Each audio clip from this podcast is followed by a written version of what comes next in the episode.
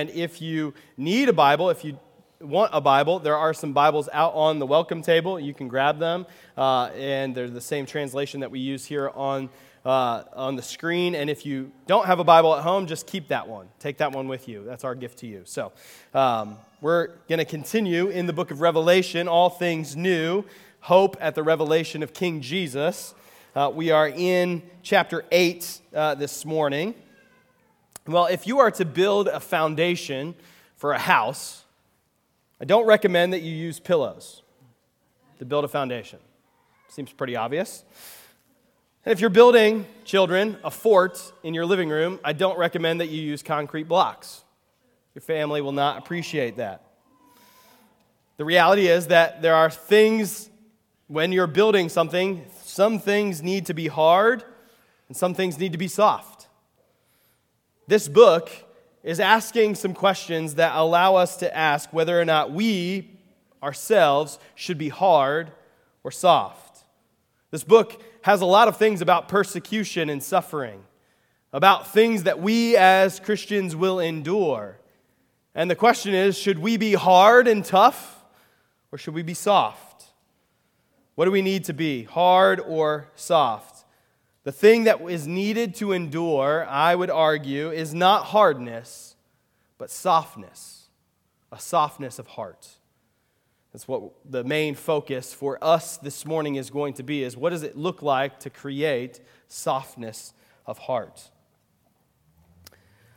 We are entering into a new section of the book uh, remember, there are seven sections to this book, and last week we finished a very large section, right? We took a big chunk of scripture, and uh, we finished section two of seven. We are starting section three this morning, uh, and we'll finish section three next week. So we're going to split this up just a little bit.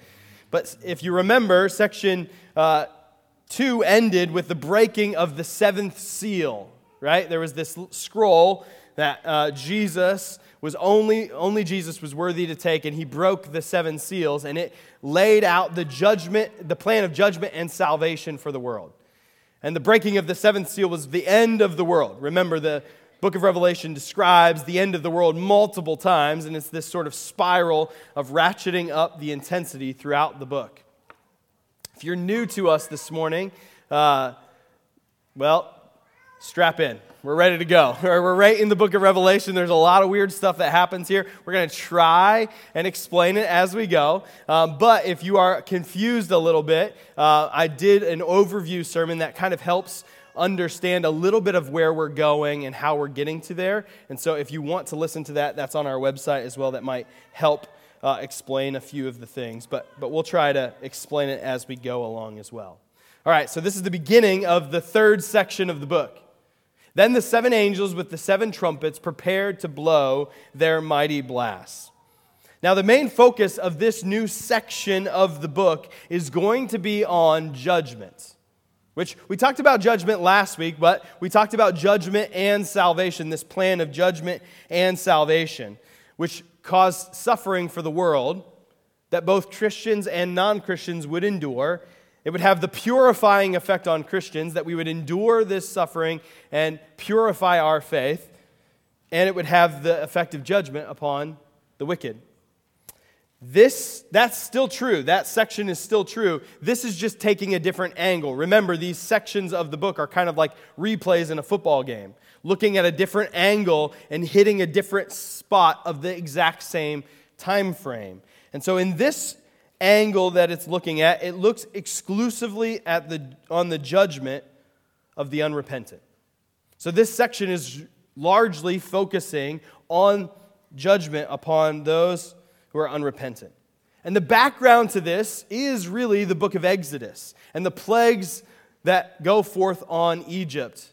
Uh, if you were with us as we went through the book of Exodus over the course of, I think it took us several years to finish the book of Exodus, but we, we did go through the book of Exodus, and if you remember, the plagues of Exodus were given certainly to free Israel, but also to declare the glory of God in front of Egypt and in front of Israel to say, I am God and I am God alone. Every single one of these plagues focused its attention on a specific God that the Egyptians would worship. And it was I- intentional to go after those gods to say, these are no gods at all. You, if you want to worship God, you need to get on the side of the God of Israel because he is the only true God. And some Egyptians followed with the Israelites out. If you remember, it's a mixed multitude that comes out of Egypt. So there are some Egyptians that say, in light of these plagues, oh my goodness, I am going with this God and with these people because this is real. This is glory, and I am following. But for many of them, including Pharaoh himself, the plagues only caused a more of a hardness of heart. Pharaoh would say, Sure, Israel, you can go. And then immediately he'd change his mind and he'd be like, No, no, no, no, wait. No, you can't go. Actually, I'm going to make things worse for you. And he hardened his heart over and over again. The plagues that, we're, that John's going to be describing here function in that way, causing a hardness of heart among the unrepentant and continuing that hardness of heart, a refusal to repent. So that's the background uh, that, that John has in mind as he begins to walk through those things. So, so keep that in mind as we come through this section of the book. All right. The first angel blew his trumpet, and hail and fire mixed with blood were thrown down on the earth. One third of the earth was set on fire, one third of the trees were burned, and all the green grass was burned. Now, if you remember, the last section that we were in talked about a quarter of the earth being affected by these things. Now it's a third of the earth. Well, it's not like uh, John is saying, well, like, well, it's a third in addition to this quarter that was gone. Because if you keep adding that up, the earth ends up being like, you know, eight, eight parts, right? and not, not like one full thing, right? Because this is the same time frame, but a third is more than a quarter. Remember, it's ratcheting up the intensity every time. That's the, the, the, the picture that we're seeing. Now, this that's coming down, hail, fire, mixed with blood, were thrown down on the earth, and the grass is affected, the trees are affected. This is to signify famine. Famine coming upon the earth. Uh, that's what we believe this first trumpet signifies. Now, this could be, uh, we saw famine uh, with one of the horsemen from last section, right? And that was, we thought, a, a very literal famine that would affect people on earth. This could be a literal famine, it could also be a spiritual famine. Because of the way in which this ratchets up and the focus of these seven trumpets, there is some commentators who argue that this is a spiritual famine, a lack of connection with God, a spiritual famine existing on the planet. So it could be either of those. We're, we're not 100% sure. What we do know is that the language of fire and hail and blood is figurative. So we're not expecting fire and hail and blood to fall down from heaven uh, when this starts, but that this is actually happening currently. Famine is happening currently. All right. The second trumpet is born, uh, is blown. My plan here, just to let you guys know, we're going to walk through this text, explain these pieces, and then we're going to see what we can learn from them. So I'm trying to explain what is happening so we get a bearings on what's happening, and then we'll apply and figure out how does this apply to us. Right, the second angel blew his trumpet, and a great mountain of fire was thrown into the sea. One third of the water in the sea became blood, one third of all living things in the sea died, and one third of all the ships on the sea were destroyed. We're going to see the first one affected land, this one affects sea. We're going to see the next one is affecting the heavens, which is really the reverse of creation. This is a, a sort of a decreation. It's descending in the opposite direction of creation, affecting the earth. So we believe this is more famine that is affecting the earth. A mountain, uh, sometimes a mountain figuratively, is used to describe a nation or a kingdom. And so this could be the overthrow of some nation or kingdom that exists, or the continual overflow or overthrow of nations and kingdoms, right, that exist throughout the history of the world that causes suffering and famine. All right.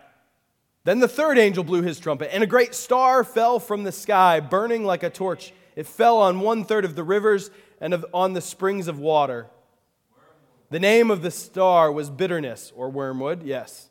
Uh, it made one third of the water bitter, and many people died from drinking the bitter water. This, again, signifying the same thing this increasing famine that exists upon the world, either spiritual or physical. Then the fourth angel blew his trumpet, and one third of the sun was struck, and one third of the moon, and one third of the stars, and they became dark. And one third of the day was dark, and also one third of the night. Then I looked, and I heard a single eagle crying loudly as it flew through the air Terror, terror, terror to all who belong to this world because of what will happen when the last three angels blow their trumpets. It ends with this increasing darkness, a spiritual darkness that falls upon the world. Certainly, there is physical darkness displayed here, but certainly the way in which this plays out, we believe, is a spiritual darkness that exists in the world that comes upon the wicked. When it talks about those who belong to this world, remember we talked about those who were marked or sealed by God, are those who belong to God, and those who were marked or sealed, we'll see later, by the beast or by Satan, belong to this world. And what it means to be marked by God is to believe in Jesus. This sealing is to believe in Jesus to go and dip your robes in the blood of the Lamb, to trust in Christ. So when it uses this phrase, those who belong to this world, it's talking about not those sealed by God, right? The unrepentant. Now things are just going to ratchet up and get a little weird, all right? So remember, apocalyptic literature, the design of it is to kind of shock us into being awakened. That's the design of this. And so it's going to ratchet up uh, some intensity in the images. Then the fifth angel blew his trumpet, and I saw a star that had fallen to earth from the sky. And he was given the key to the shaft of the bottomless pit. Now, a star falling from the sky often is a reference to an angel. And immediately it gives this angel personhood, right? He was given the key to the shaft. So we, we don't think this is a star, we think this is an angel. This could be Satan, or another fallen angel. But given the way in which it, uh, the, this bottomless pit is described later, we do think this is Satan, describing Satan being thrown down to earth. When he opened it, smoke poured out as though from a huge furnace, and the sunlight and air turned dark from the smoke. Then locusts came from the smoke and descended on the earth. Remember, again, the Egyptian plagues, right? The water was turned to blood, there was darkness, there was locusts, right? All of these are part of that same flow and saying this is the ultimate result of the plagues of Egypt. This is ratcheted up across the whole globe. Uh, then locusts came from the smoke and descended on the earth, and they were given power to sting like scorpions. They were told not to harm the grass or plants or trees, but only the people who did not have the seal of God on their foreheads. Okay, so we've moved beyond famine to now affecting people. Or to affect people. Now, not the ones who have the seal of God on their foreheads. Remember last week we said, as the seals were broken, as Jesus was breaking these seals, these were things that were going to be experienced by all people, Christian and non Christian alike. So it's not saying that Christians will not experience any level of suffering. Again, this is a focus on the suffering of judgment upon the wicked. That's the focus of this section. And so these locusts are to affect them. They were told not to kill them, but to torture them for five months with pain like the, the pain of a scorpion sting. Now, I don't know exactly what the five months refers to. Numbers typically have some meaning. Uh, couldn't find anything that, that succinctly describes what this five months means, other than it's a temporary time period, right? Meaning that as we're stepping up through this, it's not the final judgment yet, right? When we get to the seventh trumpet, just like when we got to the seventh seal, we're talking about final judgment. So this is before then, during the time period of the church, meaning now. This is ongoing now. And it's temporary. In those days, people will seek death, but will not find it. They will long to die, but death will flee from them. It's a pretty terrifying description. And something that this section is meant to elicit in us is some terror of that and some brokenness and weariness. And we'll talk about that in a moment. The locusts looked like horses prepared for battle. They had what looked like gold crowns on their heads, and their faces looked like human faces. Now, when this translation uses the word like, there is a word in here in the Greek that's like, right? Meaning, this is not a one to one description. John is not describing exactly a picture of these literal locusts with human faces, right? That's not what he's describing. He's saying in apocalyptic prophetic language, right? You see this in Ezekiel and other places where you see a picture into the throne room of heaven or see a picture of the future or something, and you don't know how to describe it. John doesn't have language to describe this, so he's like, well, it's kind of like this thing that you guys all see and know, but, but not exactly like that. It's a little bit more terrifying, right? A locust is really annoying. A locust that looks like a horse with a human face and armor, that's more than just a little annoying. That's terrifying. That's the point, right? So, again, not describing a physical thing, figurative language to describe this reality. And certainly not describing, as some would say, an Apache helicopter. No, no, no. That's, it's not what John is describing here. He's not like looking into the future and like, oh, I don't even know what a helicopter looks like. You know what that looks like? That looks like a locust with a human face and some hair. Like, n- that's not what he's doing here, right? He's just describing in language that people would recognize, put together this terrifying creature to describe the terror that is coming. Very real terror that is coming. They had hair like woman's hair and teeth like the teeth of a lion. They wore armor made of iron, and their wings roared like an army of chariots rushing into battle. They had tails that stung like scorpions, and for five months they had the power to torment people. Their king is the angel from the bottomless pit. His name in Hebrew is Abaddon, and in Greek, Apollyon, the destroyer. The first terror is past, but look, two more terrors are coming. So again, Satan is given authority to torture. He's given authority to bring darkness, spiritual darkness upon the world. We do, I, I do think that as John is describing in the way in which he's been describing, I do think he's describing a spiritual suffering in darkness. I don't think he's describing a modern military force or some physical suffering that exists. And I'll talk about that in a moment when we get to the sixth angel, why I think that part of that. But regardless of what it is, it is figurative language to describe judgment through demonic armies. Judgment through demonic armies. That's the point of this. That there is some level of judgment coming upon the wicked, an experience today that I believe is related to spiritual darkness that those who are unrepentant face and feel that is happening currently. All right, the sixth angel blew, the sixth angel blew his trumpet, and I heard a voice speaking from the four horns of the gold altar, altar that stands in the presence of God. And the voice said, The sixth angel who held said to the sixth angel who held the trumpet, Release the four angels who are bound at the great Euphrates River. Okay, so we're hearing this voice from amongst the altar. This is probably the voice of Jesus speaking to this angel who's blowing the trumpet. And he says, Release the four angels who are bound at the great river, uh, Euphrates River. So, because these four angels are bound, again, we think this is probably demonic angels, right? Fallen angels, spiritual beings under the power of Satan that have been bound. Now, what is it about the Euphrates River? Well, in, for Israel, the Euphrates River is north. Their enemies consistently came from the north. So, all we think John is saying here is enemies of God's people are coming.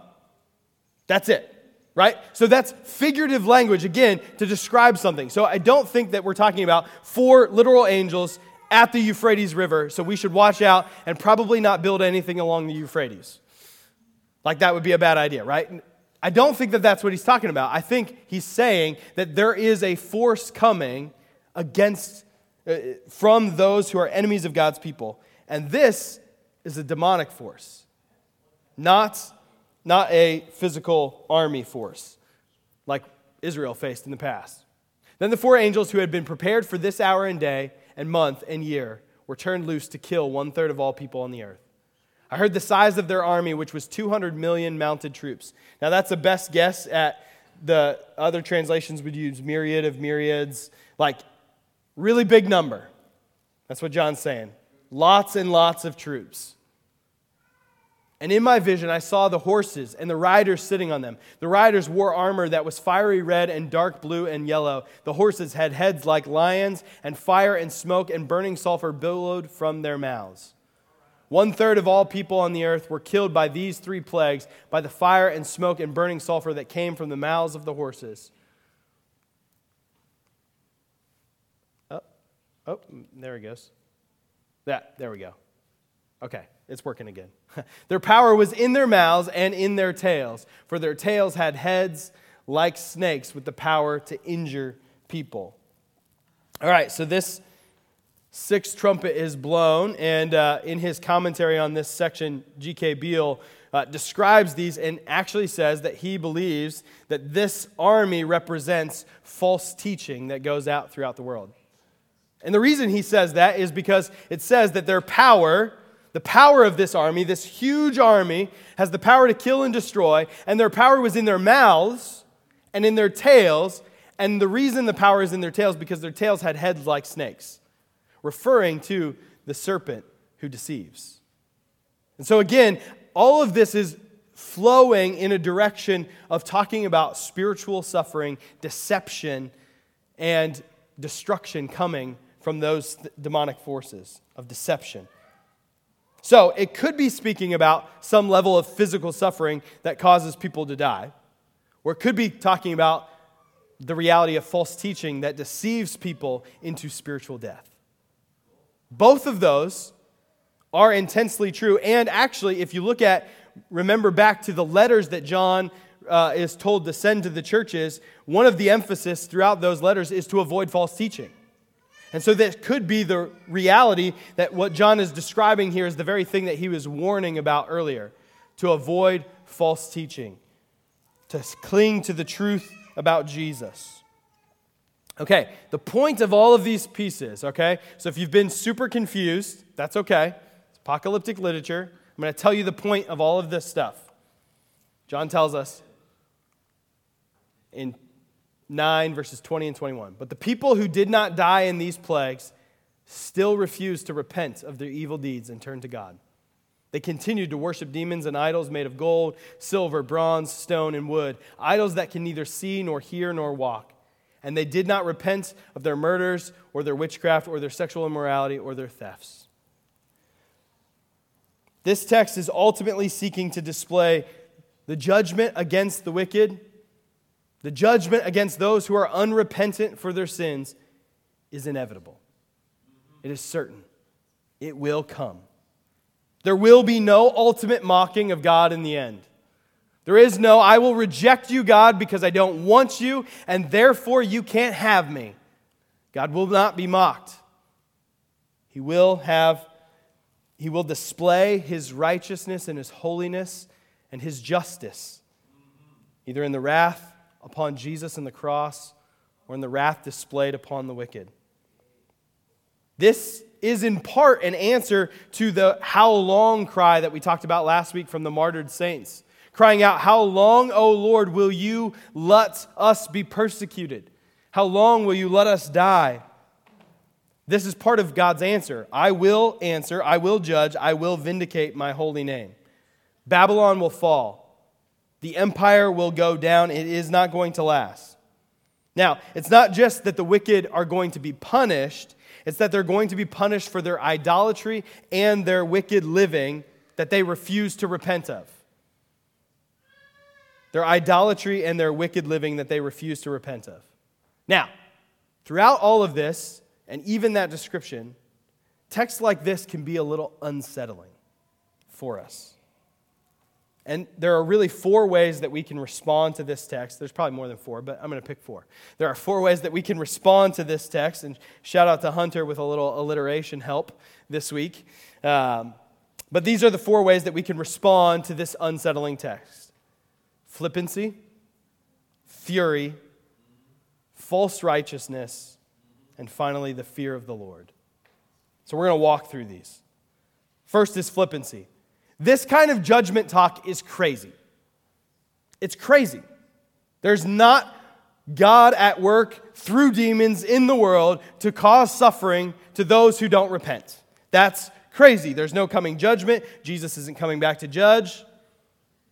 What that displays, a, a response of flippancy to this, showcases a flippancy to sin and a hardening of the heart to God's word ultimately a I'm going to do what I want kind of attitude, and an ease of conscience against sin. Now, this can be displayed certainly by non Christians who are not repentant of their sin, but can also be displayed by Christians. Remember, John is writing to the church. And his point in writing to the church is do not side with the empire. Do not side with idolatry. Do not run. Do not be deceived by false teaching stay faithful to King Jesus. This kind of flippancy can be displayed by Christians as well.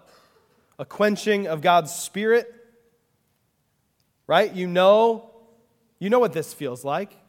You feel conviction for sin, and you immediately think, but God is merciful. I'm going to do it anyway. And have a little bit of ease of conscience. And you repent but you, you, you know you're just going to do it again. And then the next time, you feel a little less conviction. And then the next time, you feel a little less conviction. And then you continue down a path and get to a place in which you are like, how could I be okay with this? One step at a time, a little bit of hardening. This text is written to showcase to us that sin really is bad and it really is offensive to God. The ugliness of sin is really offensive to God. Exploitation, abuse, murder, injustice, oppression, these we can all see together and say, yes, that is ugly sin. But remember that all sin comes from the same fountain idolatry. All sin is born out of a worship of something other than King Jesus. Fundamentally, the reason we harm one another is because we are failing to worship and acknowledge Jesus. Meaning, even if my sin hasn't manifested itself to something that I consider to not be all that bad, that doesn't mean it's not offensive to a, the one true holy God of the universe. That my ignoring of Him. My worship by giving myself fully to money or sex or comfort or ministry or grades or achieving or family or power. That my ignoring of Him and worshiping of this isn't actually worthy of judgment. Idolatry, remember, is so offensive to God ultimately because of His love for us. Because He actually is the best thing possible for us and He offers Himself freely to us. He is the best thing in the universe and says, Come and worship me and experience me fully. Not only is it idolatry foolish because we reject the one place that we can find ultimate satisfaction, it's offensive to God because He is holy. He knows how life works best, and when we reject Him for lesser loves, lesser desires, it offends Him in His holiness. Now, what's the result of that? What's the result of those things? If we live a life quenching the Spirit, avoiding conviction, running away from those things, and worshiping other things, the result of that is spiritual darkness and suffering. Our culture, our friends, our families, our coworkers, even ourselves in our sin, we experience the result of spiritual darkness. Right? The feeling of lostness, unworthiness depression, anxiety. Now, let me be clear not all of these are attributable to your sin, right? There's very real uh, physical uh, realities that affect our mental health. There's very real, uh, uh you know, chemical imbalances that affect our, our mental health. All of those things are very, very real. But sometimes, it's okay to say that sometimes those things are the result of our sin. Sometimes those are the direct result of us not trusting in the Lord, of worshiping something else, and they are the natural outflow of those things. Meaning, because both of those things can be true, that means we actually, if we're to address those things, have to do it with all of the tools available to us doctors, medication, therapists, all of those things, and repentance and faith, and King Jesus. We need all of it if we're to walk through those things, right? And saying that mental health isn't a result specifically of specific sins always, or even generally, or even most of the time, does not deny the fact that sometimes it is. Sometimes it is a result of our sin. Sometimes it is a result of spiritual darkness that we are facing because we refuse to repent. Because we're clinging to something that Jesus says is not good for you. And we need to repent of that. And then walk through all the other stuff right? Again, I'm not saying that the repentance would cause immediate health and freedom from all of these things. We'll, we'll talk about this, right? We don't need to pit these approaches against one another, right? But actually bring them together. Mental health care, therapy, medication are all signs of God's common grace to us to heal our darkness, and we absolutely need them. But we also absolutely need to take time to say, Search me, O God. Is there anything in me that displeases you that I need to repent of? And trust in the goodness of God. Let me repent of those things and run to you. Now, again, it's really important to remember that that spiritual darkness that we are seeing in this is focused on judgment upon the unrepentant. But again, that doesn't mean that Christians don't also experience that level of suffering. This is just looking at a particular angle of it. Absolutely, Christians endure those things. And absolutely, it's not always a result of your sin, and, and even mostly not a result of your sin. Result of the brokenness of the world around us and the brokenness of the fall, absolutely. And so we need to trust Jesus in the midst of those things. But we also can truly ask Is there something in my heart that I need to repent of that's causing me to just avoid spiritual health? avoid Jesus. It's a very real thing. The second response to a text like this, not flippancy, but fury. Some people, Christians and non Christians alike, respond to texts like this with anger. How dare Christians speak of judgment? How dare God speak of judgment? How dare God judge anyone? You may have, as I have on occasions, heard or even have said, if this is God, I don't want anything to do with it. this is what God is like, I'm out. I don't want anything to do with this. Friends, let me tell you, what the Bible declares for us is not what people have invented about God, but what God has revealed about himself. So, this is who God is. So, our response cannot be if God is like this, I don't want anything to do with that. That's a terrifying response if he's really like this. Now, I want to pause for a moment and say if you feel anger at this teaching, what I'm not saying is, okay, you get second doses of judgment, right? What I'm saying is let's actually explore why you feel that way. Let's ask some questions about why you feel anger at a text like this. Because, first of all, we shouldn't delight in a text like this. If this text causes your heart delight, there are other problems that you need to repent of massively because God is not delighted by this. In Ezekiel, he says, Do you think that I like to see wicked people die? says the sovereign Lord. Of course not. I want them to turn from their wicked ways and live.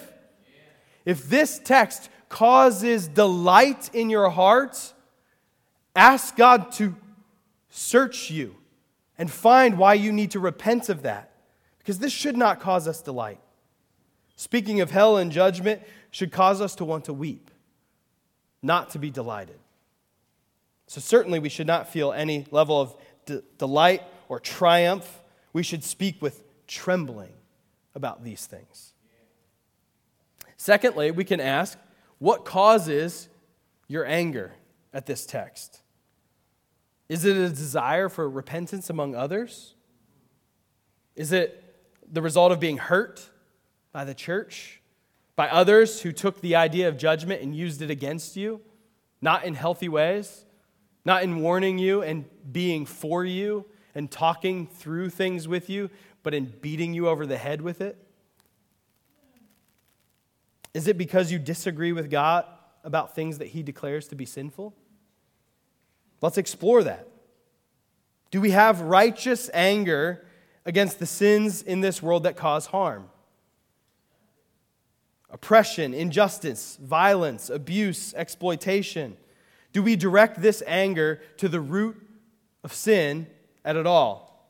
The idolatry that is in the world, not only out there, but in us as well.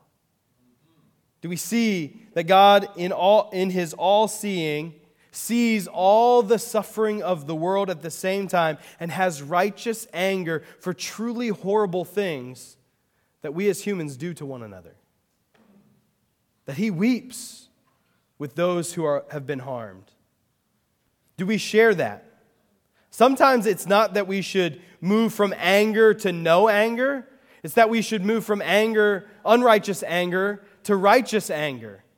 That there are really real things that cause judgment. That there are real wicked things in the world, and we should feel a level of righteous anger at those wicked things. And finally, are we willing to submit to the real God of the universe, or are we content with an idol that we have created? If you never get through the scriptures, if you never get to a place that you're like, man, that's really hard for me to swallow, then I would suggest to you that you might be worshiping a God that you've invented and not a God that is sovereign over you. We're supposed to wrestle with some things because He's God and we're not. This isn't just something that people invented to feel good about themselves. This is God revealing himself to the world to say, there is a better way, which we'll get to in a moment. But, but this is the very real thing. Do we want him to shape us or do we want to shape him? The third response is false righteousness. This might be the response of someone who does feel delight at talking about judgment. If you feel delight in talking about judgment, hearing all this talk of the wicked being punished, and you feel pretty good because you're not like them, you have a false righteousness. I'm not, I'm not an idolater. I'm not an immoral sinner. Now, maybe we don't say these things outright. Sometimes we do. But usually we say them in more subtle ways. I doubt if I asked you for a show of hands who thinks they're better than their neighbor, many of you would raise your hands. Maybe some of you would. I'm not asking for a show of hands who thinks they're better than their neighbor, by the way. Uh, but there's subtle ways in which this shows up, right? When you're listening to a sermon and you think of that one friend that needs to hear that sermon, oh, I wish they were here for that. They really need to hear that one. Or the disdain that we feel for other people. If we feel disdain for other people made in the image of God, it's likely because we think we're better than them. Disdain in avoiding those we deem as worse sinners. We just avoid people. If judgment is inevitable, we'll just avoid the wicked. Let's just hang out with other Christians, let's hang out together, and let's avoid the wicked, right? That's a sign that we have bought into a false righteousness, that we think we're better, Judgment is surely coming, so we'll just hang out over here. If we have a lack of love and compassion for our neighbor and for our enemy, it's a sign that we have embraced some level of false righteousness. It's a sign not just of our own sinfulness, but of a view that we have false righteousness. Remember, this text does not speak of Christians judging other people, God judging. God alone. So, any level of judgment that we experience, we should be very careful. Paul in Romans 2 says this. After describing the sin of the world, he says, You may think you can condemn such people, but you are just as bad, and you have no excuse. When you say they are wicked and should be punished, you are condemning yourself. For you who judge others do the, these very same things. And we know that God in his justice will punish anyone who does such things. Since you judge others for doing these things, why do you think you can avoid God's judgment when you do the same things? Don't you see how wonderfully kind, tolerant, and patient God is with you? Does this mean nothing to you? Can't you see that his kindness is intended to turn you from your sin? This leads us to the final response. The only place that we can find hope is in the fear of the Lord. Now, this phrase, the fear of the Lord, is throughout the scriptures, and it means that we recognize rightly the glory of God and his holiness, and that we recognize rightly our own sinfulness before him, and therefore our hopelessness before him and our deserving of judgment. And then we flee to him. We flee from the wrath of God to the only place we can, to God Himself, because of His mercy. You see, the fear of the Lord, the response to hearing of judgment in the fear of the Lord is to repent of our sins and run to the very place, the only place that we can run to avoid God's wrath, which is directly to God Himself. It is God's kindness that leads to repentance. Repentance is the right response. Repentance, not perfection. Not perfection. What is the thing that this text identifies as the very thing, the defining thing for the wicked who receive judgment? What did it say? They refuse to repent. They refuse to repent.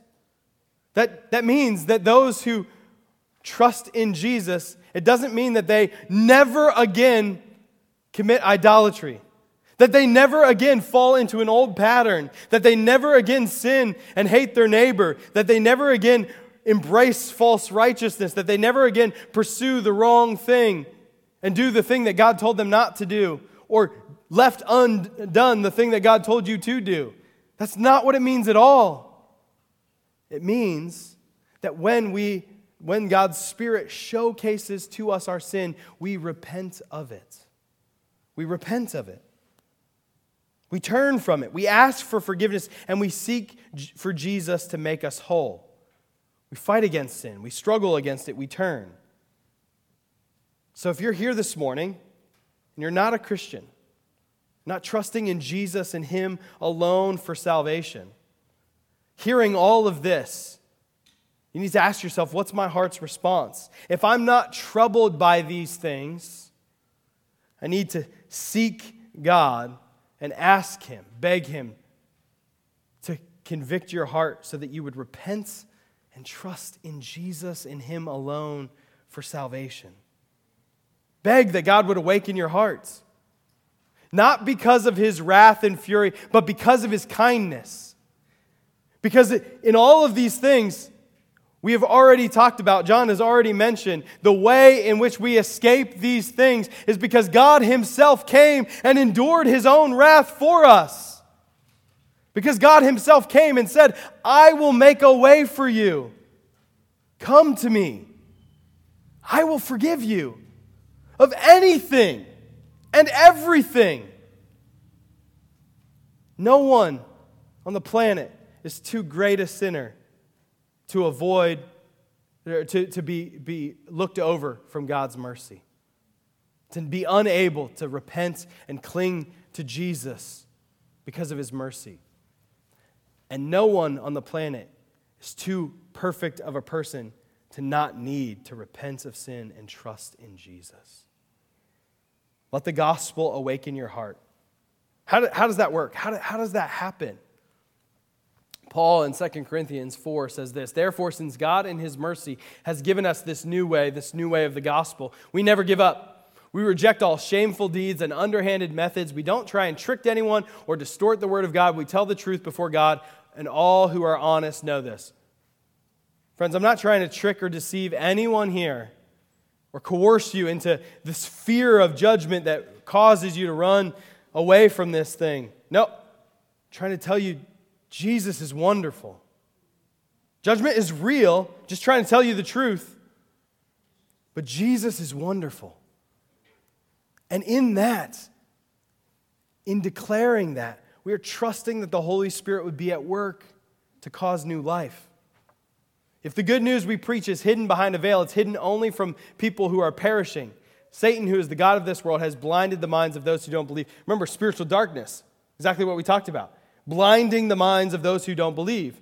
Exactly what John is describing Paul here is saying that's what happens. That's why when the gospel goes forth, some people believe and some people don't. It's not because the people who believe you here are all any better or different from anyone else. It's because Jesus said light to your hearts. They are unable to see the glorious light of the good news. They don't understand this message about the glory of Christ, who is the exact likeness of God. You see, we don't go around preaching about ourselves. We preach that Jesus Christ is Lord, and we ourselves are servants are your servants for Jesus' sake.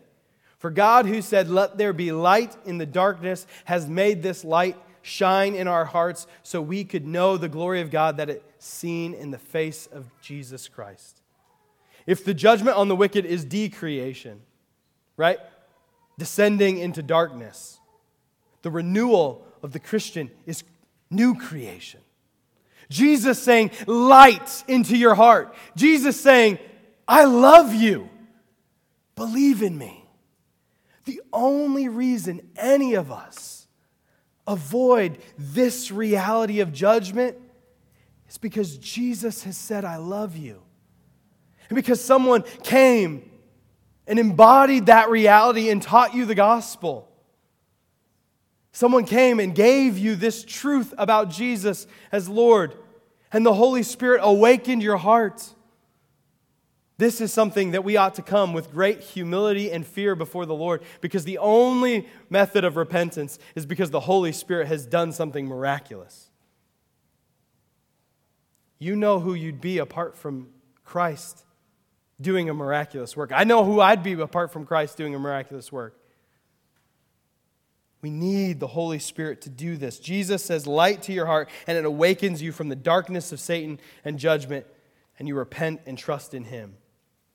We now have this light shining in our hearts, but we ourselves are like fragile clay jars containing this great treasure.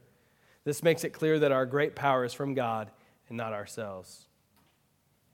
We don't need to be hard Christians, we need to be soft. We're like fragile clay jars. We have this incredible treasure. But, friends, texts like this are really hard, they're really unsettling. They're really difficult because real people we know and love don't love Jesus. That's hard. That's why we hold this treasure in a clay jar. We're weak, we're vulnerable, and we need the power of Jesus to go forth in the power of the gospel to transform us because that's what he does, because that's who he is. So if you're a Christian, if you're trusting in Jesus and Him alone, and sitting here today, you're not troubled by any of this. You're not troubled by your own sin. You're not troubled by the sure judgment against the wicked and the unrepentant. You're not troubled by any of it. You need to go home and beg the Lord to make your, your heart soft. Beg the Lord to make your heart soft because you are in danger of hardening your heart over and over again, getting to a place of not repenting. If you feel no trouble for your sin, if when we come to the Lord's table each week, you have nothing to repent of, it's the most dangerous place to be. You are deceiving yourself. John tells us in 1 John, same John who wrote this, if we say we have no sin, we call God a liar. We're not any better. We need to humbly admit and repent. Hard hearts are not a sign of regeneration, and hard hearts look like no repentance. If you're a Christian trusting in Jesus and you are deeply troubled by this text, it may be because you have a very soft conscience. You may be very aware of your own sin. Maybe so aware of your own sin that it leads to all sorts of self doubt and self hatred. Like, actually, the, this conversation on justice actually uh, deteriorates my own mental health because I'm so soft in conscience and I'm so afraid. And to you, I would say, your heart is soft and sensitive to your own sin and you feel like you're in darkness, and you feel just the pinprick of conviction about idolatry and all of these things, you should be deeply encouraged that a softness of heart is the very thing that God is doing. That actually that is the sign that you've already been sealed by God.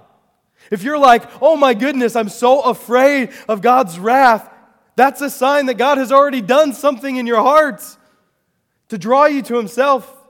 You see, the very thing that Satan wants to use to get you to doubt Jesus, you can use to trust Jesus more.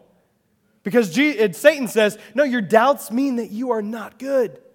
Look at how evil and sinful you are. Look at how you run from Jesus at the first sign of stress. Look at how you go back to that old sin every single time. Look at that. And you can say, Yes, look at that. Jesus is wonderful. Because the reality is, my sin has already been paid for. I've already been sealed. Satan, your attacks have no power over me. When the locusts have no power over those who have been sealed by God, it's the reality that Satan has zero power over those who have the Holy Spirit. His only power is to accuse you of your sin. Jesus already took care of that. What else you got, Satan? Nothing. He's got nothing.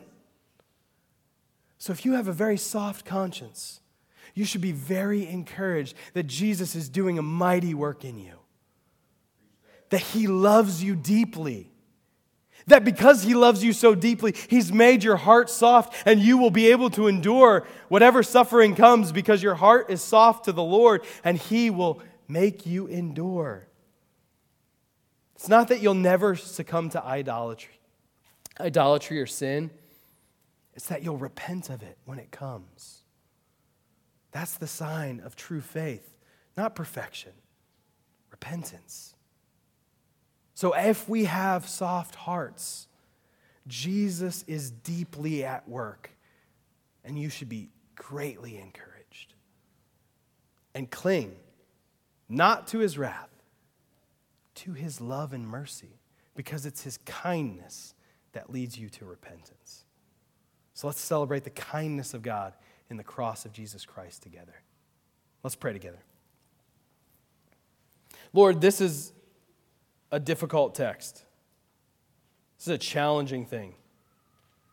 This is deeply troubling in so many ways. And yet, Lord, we are trusting your Spirit to be at work to soften our hearts, to lead us into repentance to draw us to yourself by your kindness, to showcase for us your glory in the cross and in the resurrection, to showcase for us the way in which you have conquered sin and Satan and death, and the way that you will reign forever and ever and wipe every tear from our eyes. Would you draw us to yourself in this? Jesus, would you be honored and glorified in all these things, we pray. In Christ's name. Amen. Amen. I invite you guys to stand now as we respond and sing together in worship.